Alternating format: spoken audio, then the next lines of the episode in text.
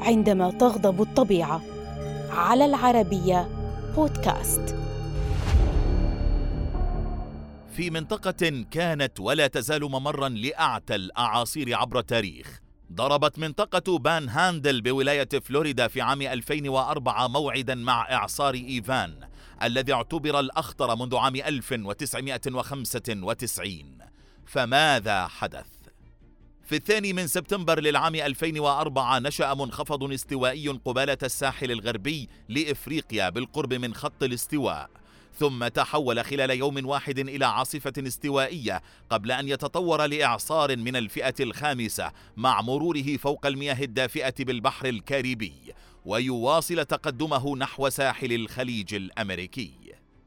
في الساعات الأولى من صباح يوم السادس عشر من سبتمبر سجل إعصار إيفان أول هبوط له بالقرب من شواطئ الخليج بولاية ألاباما مع رياح مستمرة تجاوزت سرعتها 120 ميلا في الساعة.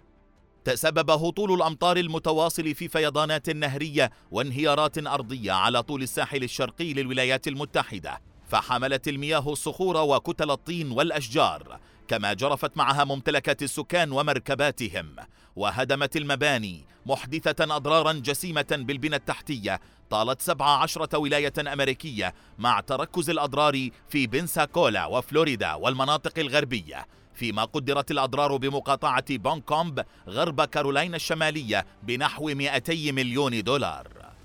بحلول الوقت الذي تبدد فيه تماما بعد أسبوع تقريبا كان إيفان قد أودى بحياة 57 شخصا.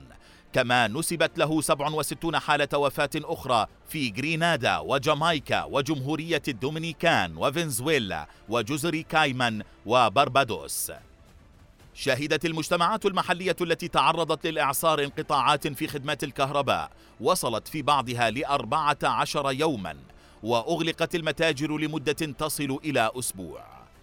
قدرت أضرار إعصار إيفان بما يزيد على 27 مليار دولار واعتبر من بين أكثر عشرة أعاصير استوائية تكلفة أثرت على الولايات المتحدة منذ عام 1980 من حيث عدد الأرواح التي فقدت وكم الدمار الذي خلفه.